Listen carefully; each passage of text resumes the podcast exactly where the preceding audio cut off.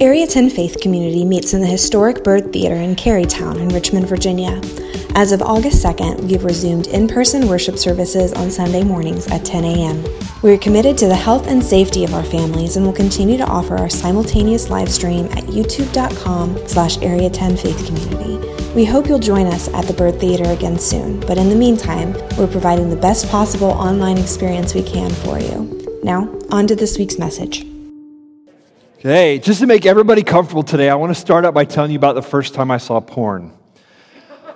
So I was in third grade, and uh, it, it, it, gets better, don't worry. Uh, I won't make it awkward, except that part.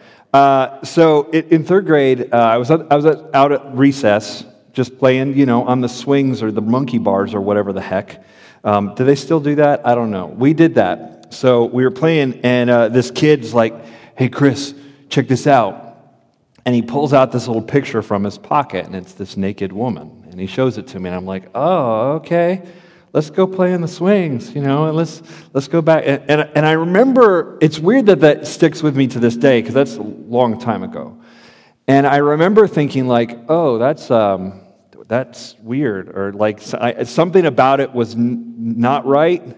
Something about it was uh, shameful. Something about it was broken. And maybe it was one of the first times I learned that the world is broken, that there's stuff that, there, there's something not right out there, something is off kilter.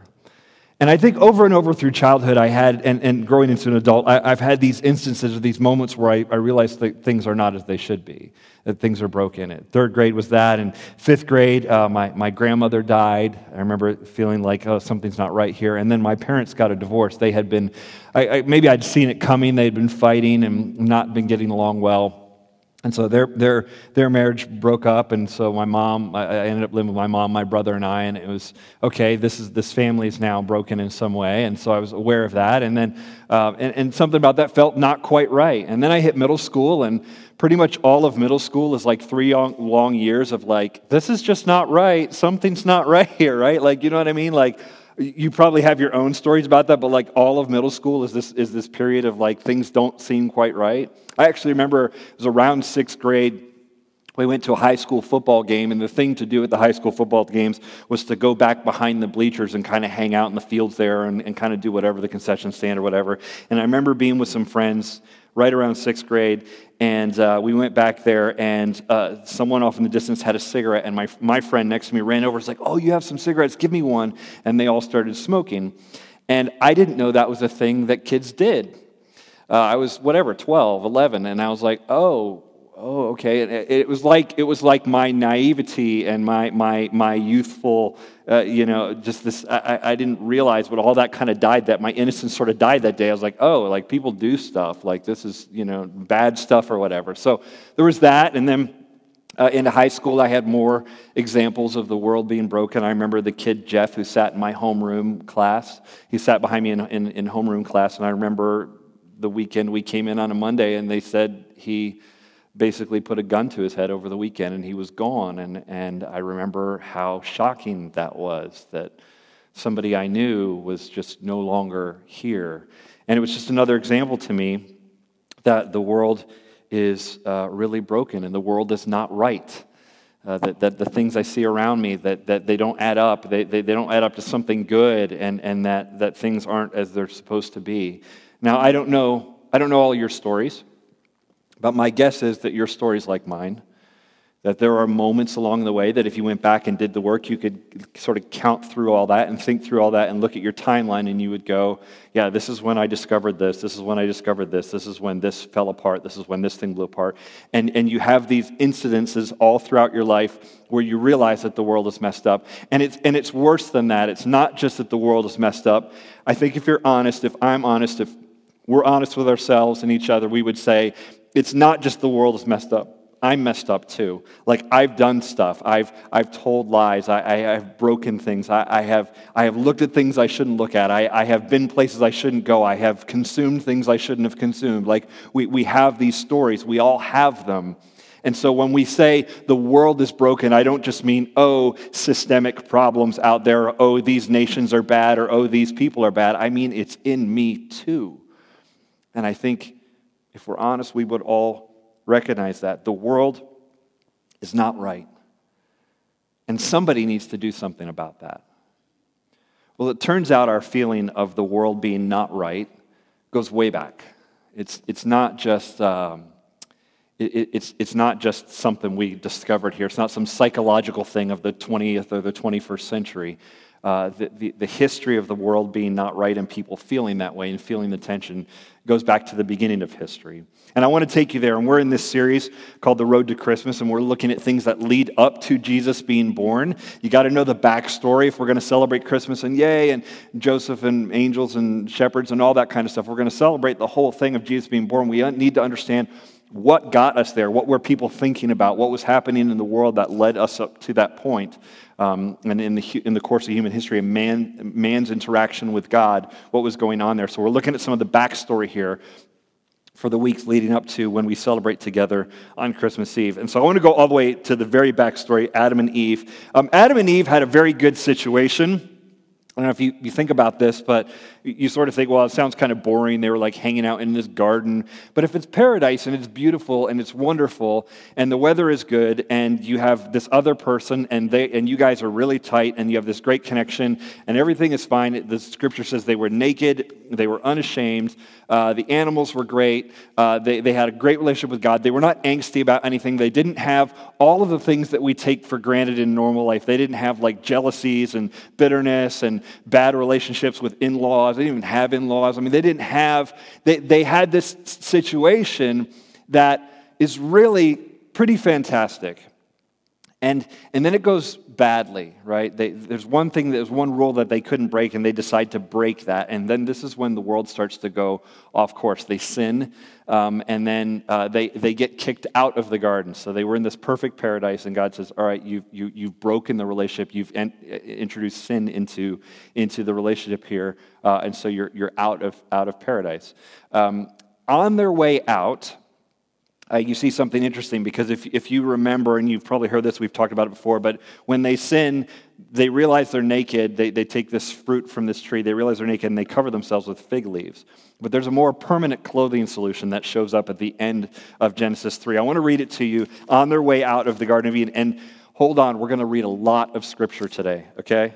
Because uh, I want to unpack a concept for you that is all through the scripture, and we need to, we need to we need to get it um, to understand some of the background of Jesus' birth. So, uh, at the end of Genesis 3, listen to what happens as they leave the garden. The man, Genesis 3, verse 20, the man called his wife's name Eve because she was the mother of all living.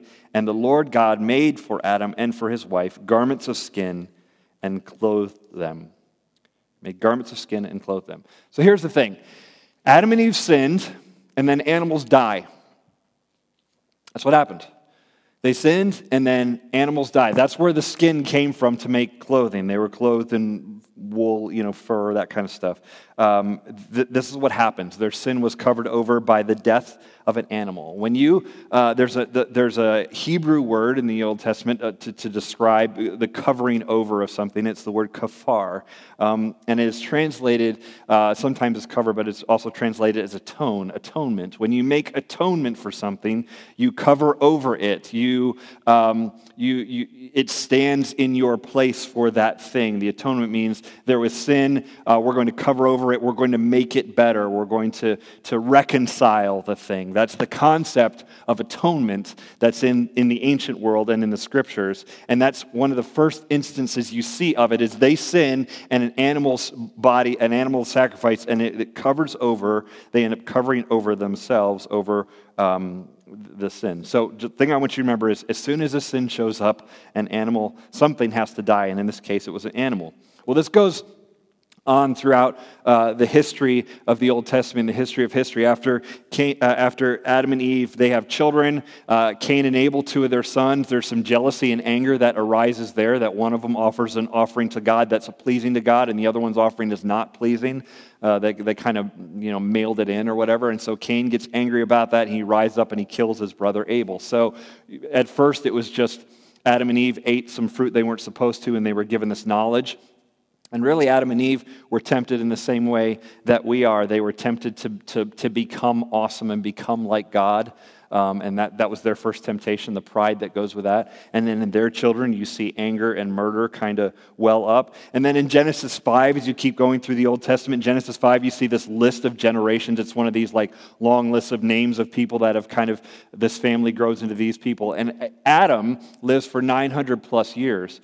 And by the time Adam dies, so get this. By the time adam dies if you have a, if you have children every 25 years and you have four of them let's say in the ancient world and then they have four and then they have four and you kind of imagine the family tree going out. By the time adam dies at, at around 930 years old he would have had about a million descendants. That's crazy isn't it? How the math kind of works on that. It's, it's amazing how quickly the population can grow from just one, one couple. He would have had about a million descendants. That's a massive family reunion uh, that's, a, that's a lot of barbecue to get through for, for a family reunion. So you have a million descents. It walks you through that, but it goes really badly for the people on earth. Um, they're sinning, and it's getting worse, and it's becoming a big mess. And finally, in Genesis 6, uh, God decides to wipe it out and start over like within generations it has gone so poorly and, and people are so wicked. Listen to the way people are described in genesis 6 verse 5 the lord saw that the wickedness of man was great in the earth and that every intention of the thoughts of his heart was only evil continually. That's a lot right? It's all bad all the time. And the lord regretted that he had made man on the earth and it grieved him to his heart so the Lord said, I will blot out man whom I have created from the face of the land, man and animals and creeping things and birds of the heaven, for I am sorry that I have made them. And then I love verse 8. But Noah found favor in the eyes of the Lord. So there's one guy in his family. God, God's like, I'm going to wipe it all out because it's so, people are so wicked. And, and I know that feels, you read this, this is one of the things modern readers go, oh, it's a, God's a genocidal maniac. Look, it's really bad. It's bad to a level we're not even, we're not even close to now. You think, oh, you, oh, it's awful out there right now, Chris. People are at each other's throats. Not like this. It was horrible. And God goes, I'm going to wipe it out and start over. And yet there's this thread of redemption. There's, there's, there's okay, but, but there's somebody good here. So God deals with it by a, a, a flood. And from that time on, you see this consistent pattern um, as God, especially as he starts dealing with Israel, that the people would sin and mess up. And then there would have to be some sort of atonement for their sin. There's some way of dealing with it. It's not like they sin and it's just like, well, it's no big deal. It's like, no, you sin. This has caused a problem. This has caused a rift in a relationship with you and another person, and a rift in your relationship with you and God. And God makes a system, sets up a system in order to deal with everyone's sin. Um, it, it, it, because, because there's, there's lots of evil. People make bad choices, yes, but there's also systemic things and societal things, and nations and tribes have become corrupt.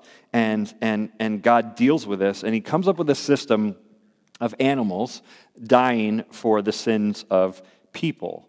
Um, and so let me, let me, let me, I'm going to read to you a, piece from Le- Leviticus here in a second, but to understand that Leviticus is the kind of book, when you're reading through the Bible, if you go, I'm going to read through the Bible, you read through Genesis and you're like, well, that was some rough stuff in there. There was some, it got dark and, you know, it's, it's a messed up family tree. And then Exodus, you're like, oh, Moses and Egypt, I know this story. There's like, let my people go and there's like they did movies on this. I think disney did a movie on this. Like i know this one you know and you go through exodus you're like that's cool. And then you get to leviticus and leviticus is a book of rules. And ain't nobody enjoy reading that. It's a book of laws. Unless you're a lawyer and you like reading case law you don't like reading the book of leviticus. It's just like oh it's just laws about stuff. And and and, and they're weird right? Like laws from an ancient culture, an ancient uh, is, tribe of Israel, the, the, a nation of Israel, and like specific laws about their time and place. And you read it now as a modern reader, and you go like, I don't get this, and I don't really care, and I don't know why they have these rules about how their field is supposed to be planted and what kind of fabric they should have in their clothing. Like, should they or should they not eat shellfish? I just kind of like shellfish. I don't know why there's laws about this. It's weird, right? We read that stuff, and it seems really. Uh, not important to us. I mean, there's an entire chapter on bodily discharges. Uh, you're not going to read. No one's, no one's putting that on a coffee mug. Nobody's, nobody's reading that and they're quiet. No one's Instagramming their Bible. Oh, I read about bodily discharges where God really spoke to me. No. But what do we get out of that? Well, you get that God cares about the details, and you get that uh, God has ordered the universe in a particular way, and that and that, and that God was ahead of us in our understanding of science and knowledge and all that. God knew what things needed to be dealt with, and God dealt with those things. We didn't know about, you know, trichinosis or whatever, but God knows how to handle these things and, and, and orders these things. Um, and I think we learned some things about the character of God and about us. And in Leviticus 16, because it's a book of laws, but it also gives a lot of instructions for the priests. Here's what you should do, here's what you should not do, here's how you keep your job as, as mediator between God and man, uh, mediator for the people. And in Leviticus 16, the priests are given these instructions that when they go to God, when the priest goes at the tabernacle or at the temple, and they, they go to meet with God, uh, they have to uh, make sacrifices for themselves. So they have to slaughter an animal for the priest's own sins and the sins of their own family. They slaughter a bull. And then there was a particular kind of sacrifice that was made for the people. Once a year, there's this thing called the Day of Atonement, the day of covering over your sin. All of your sins for all of the year get gathered up on this one day, and the priest will take the sins of the people symbolically and transfer those sins to two animals to two uh, goats. It's, it's weird, but let me just explain it, and we'll get to Jesus here in a minute. Um, there are two goats. One is, uh, one is a goat that, that you'd say, okay, this is for the sins of the people, and the goat would get sacrificed. They cut its throat, blood on the altar, burned up, the whole thing like a, a, a animal blood sacrifice. Lots of ancient cultures did this kind of thing. Um, and there was a second goat called the Azazel, which is which we where we get the term scapegoat. Scapegoat is someone who takes the blame for you, right? Like, oh, they're my scapegoat. I did the thing, but they took the blame for it. The priest would take the scapegoat, the Azazel, and would lean on it and, and pressing into its neck it, and pray over it and confess the sins of the people onto this goat. So it's as if all of the sins of the nation are going through the priest's hands onto this goat and then the goat is sent off into the wilderness, never to be seen again. It's, it's as if the sins are placed here and they're sent away to be remembered no more. And so you have these two goats that are working together, um, uh, that, that, are, that are work together with the priests um, to, to cover the sins. Uh, look at, let me read to you Exodus 16, verse 20. It explains a little bit about this. And when he had made an atoning for the holy place and the tent of meeting, uh, and the tent of meeting uh, of, of, and the altar, he shall present the live goat, and Aaron shall lay both his hands on the head of the live goat and confess over it all the iniquities of the people of Israel and all their transgressions, all their sins, and he shall put them on the head of the goat and send it away into the wilderness by the hand of a man who is in readiness. The goat shall bear all their iniquities on itself to a remote area, and he shall let the goat go free in the wilderness. So they confess the sins of the people and lay the hands on the goat. There's two parts of the symbolism. One, the sin is uh, atoned for, covered over in the sacrifice, that an animal dies to, and, and, and, covers over the sins of the people. And two, they, the sin is like sent away and sort of remembered no more, sent out into the wilderness. It's, it's kind of a kind of interesting thing. And, and for like a millennia, this is the system.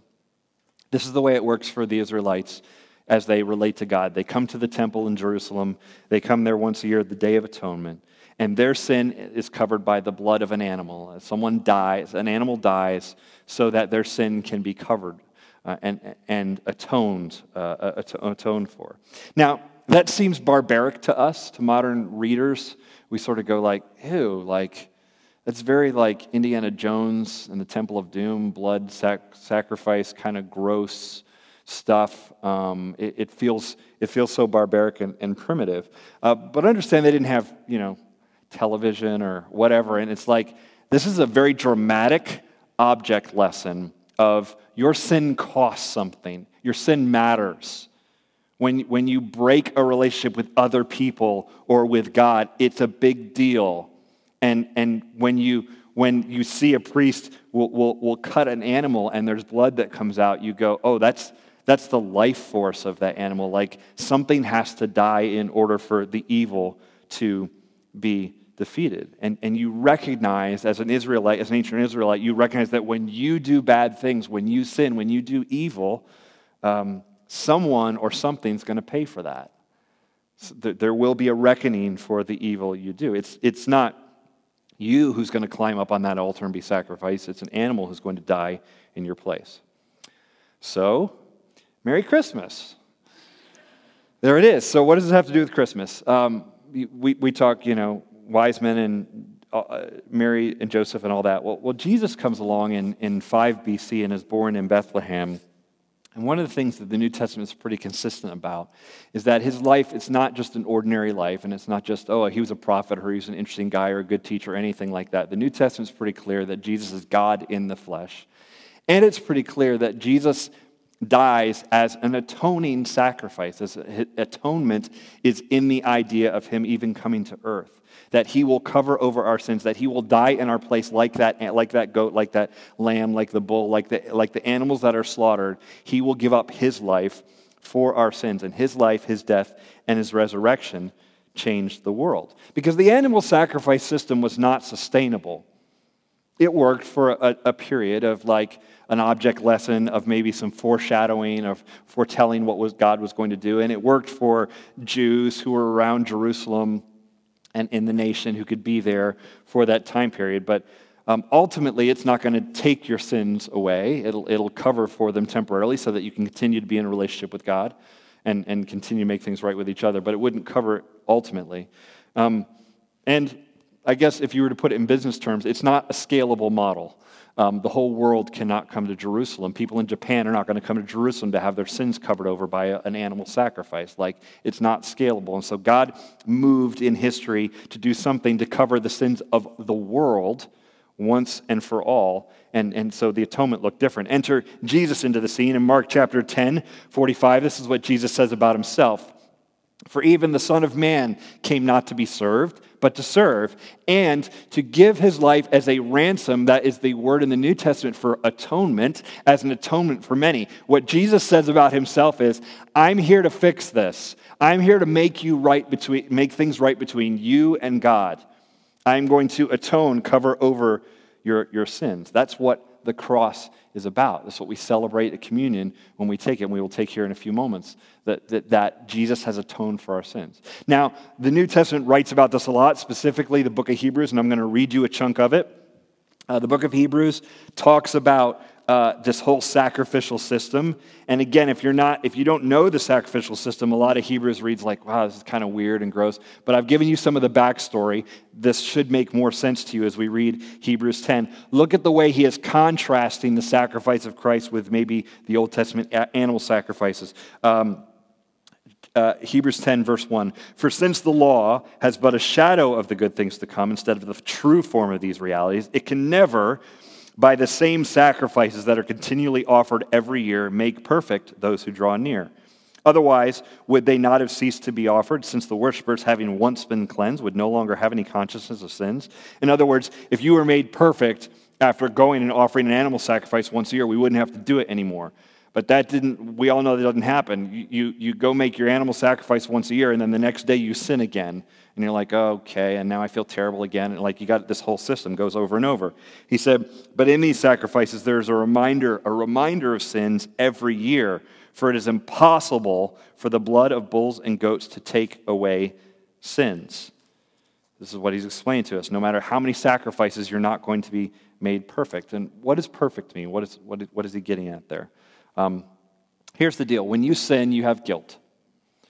You and I, we all have this. Even if you don't want to call it sin, if that word's like not comfortable for you, when you mess up, when you blow it, like, and, and, and not just oops, but you intentionally mess up, right? Like, we all have experiences like that. When you do that, you have this sense of guilt. And you've known this since grade school. You've known that things are, are, are broken.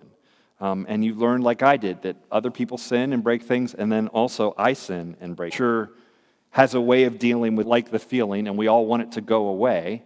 So the way we handle guilt is sort of with positivity and like motivation Mondays on Instagram.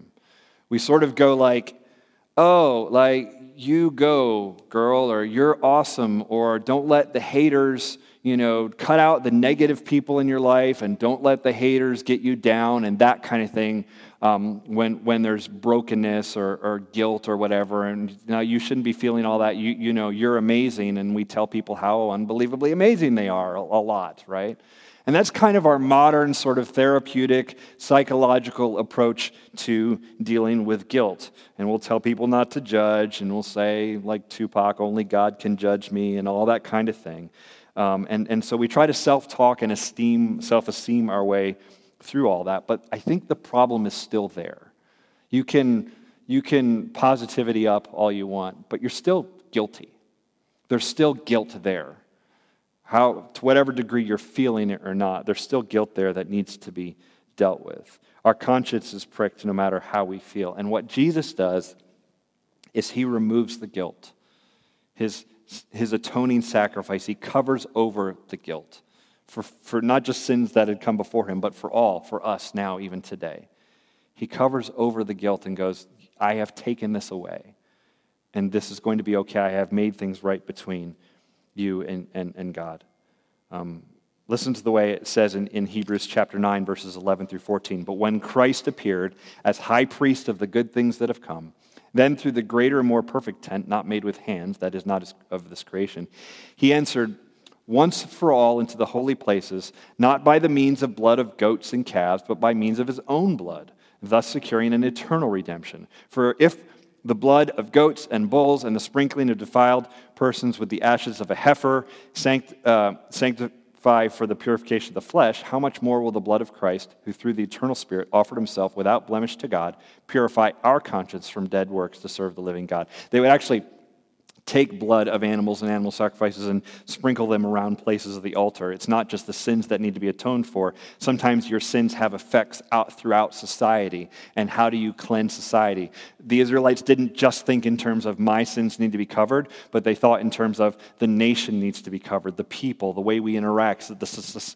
things we might call systemic now, systemic racism or systemic problems, right? They, they thought in those terms as well and said, okay, the, the blood is sprinkled around the, uh, uh, the the, blood of the sacrifices is to cover over the systemic stuff as well. And so he, uh, the author of Hebrews, is saying, no, uh, Christ is going to purify our consciousness, um, which means that feeling that we have of guilt.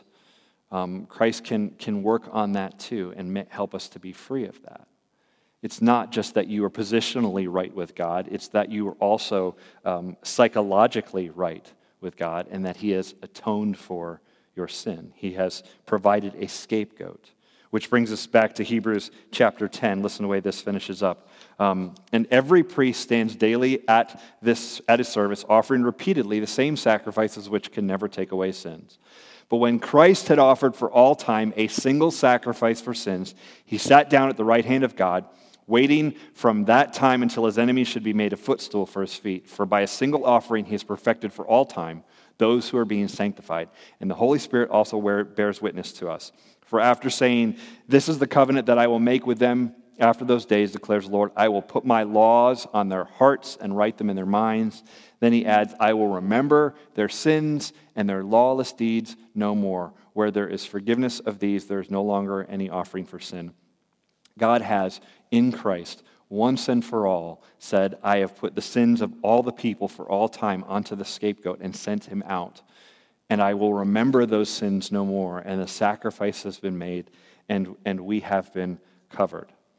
So, what does all of this mean for us today? Believe me, I didn't start out the year thinking, let's talk blood sacrifice right before Thanksgiving. It's going to be really interesting. People are going to, but, but, but I think there's something here.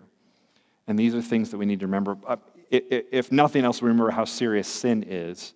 That when, when sin happens and when evil happens, someone dies for it.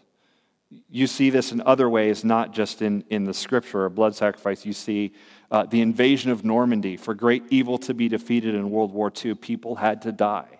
This is what happens when evil is unleashed in the world. Something will, will pay for it and cover it in some way. So, a couple points and then we're done. Number one, because of Jesus, God has set and will set the world right. The first move that God makes to set the world right is, is sending Jesus. And this is the beginning of him undoing the evil in the world. Jesus proclaims the kingdom of God and says, There's this alternate kingdom to the world, and I am the king of it, and you can follow me and become part of it. And so we proclaim that. We teach that. We, we believe that. We live that out in our day to day, and we go, I am an American citizen, sure, but I'm part of a larger kingdom, and that really matters, and it really matters right now that, that I'm part of a, of a larger kingdom, and that kingdom is trying to undo the evil in the world. We're trying to make uh, earth like heaven. We're trying to make the things that are broken uh, to, to be restored and, and healthy and whole. So we're, we're part of all that thing. But the scripture is also clear that salvation and the kingdom and all of those things that God is going to do, these are already here, but they're not yet here. It's confusing. It's, it's, it's the, the concept. Theologians talk about this all the time. They say, Our salvation is already, but not yet. In other words, Christ died on the cross and saved you you came to him, you were baptized into him, you were saved, and then you will one day be saved because there is a future thing coming for us that is much better than what we have here on earth. There's a time coming where God is going to ultimately set the world right, when there will be a new heaven and a new earth. It's written about at the end of the Bible. Revelation 21 says this. This is the way it's described. Then I saw a new heaven and a new earth, for the first heaven and the first earth had passed away, and the sea was no more. Let me pause here. This is really good stuff, guys. This is good news. This is hopeful news. This is, hey, let's, let's remember, even in 2020 and all the craziness that's happened this year, let's remember the truth of this, of where history is going. What do we truly believe here? And I saw the holy city, New Jerusalem, coming down of heaven, out of heaven from God, prepared as a bride adorned for her husband. And I heard a loud voice from the throne saying, Behold, the dwelling place of God is with man. He will dwell with them, and they will be his people, and God himself will be with them as their God. I love this. He will wipe away every tear from their eyes, and death shall be no more. Neither shall there be mourning, nor crying, nor pain anymore, for the former things have passed away. And he who is seated on the throne said, Behold, I am making all things new. Also, he said, Write this down, for these words are trustworthy and true.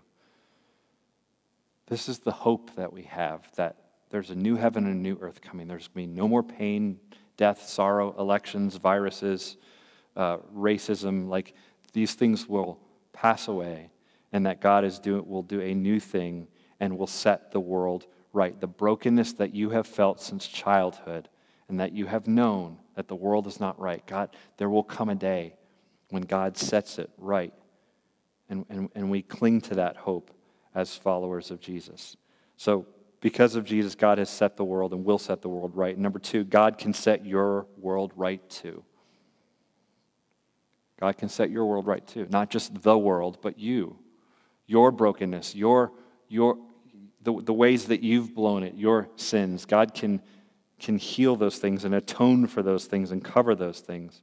Because the truth is, we are broken. We all have blood on our hands. We are like Lady Macbeth in Shakespeare, who's got blood on her hands, and she keeps saying, out, out, spot. She, could, she keeps trying to wring her hands and get the blood off of her hands. This is the way we are. We have all sinned. All of us sinned and have fallen short of the glory of God.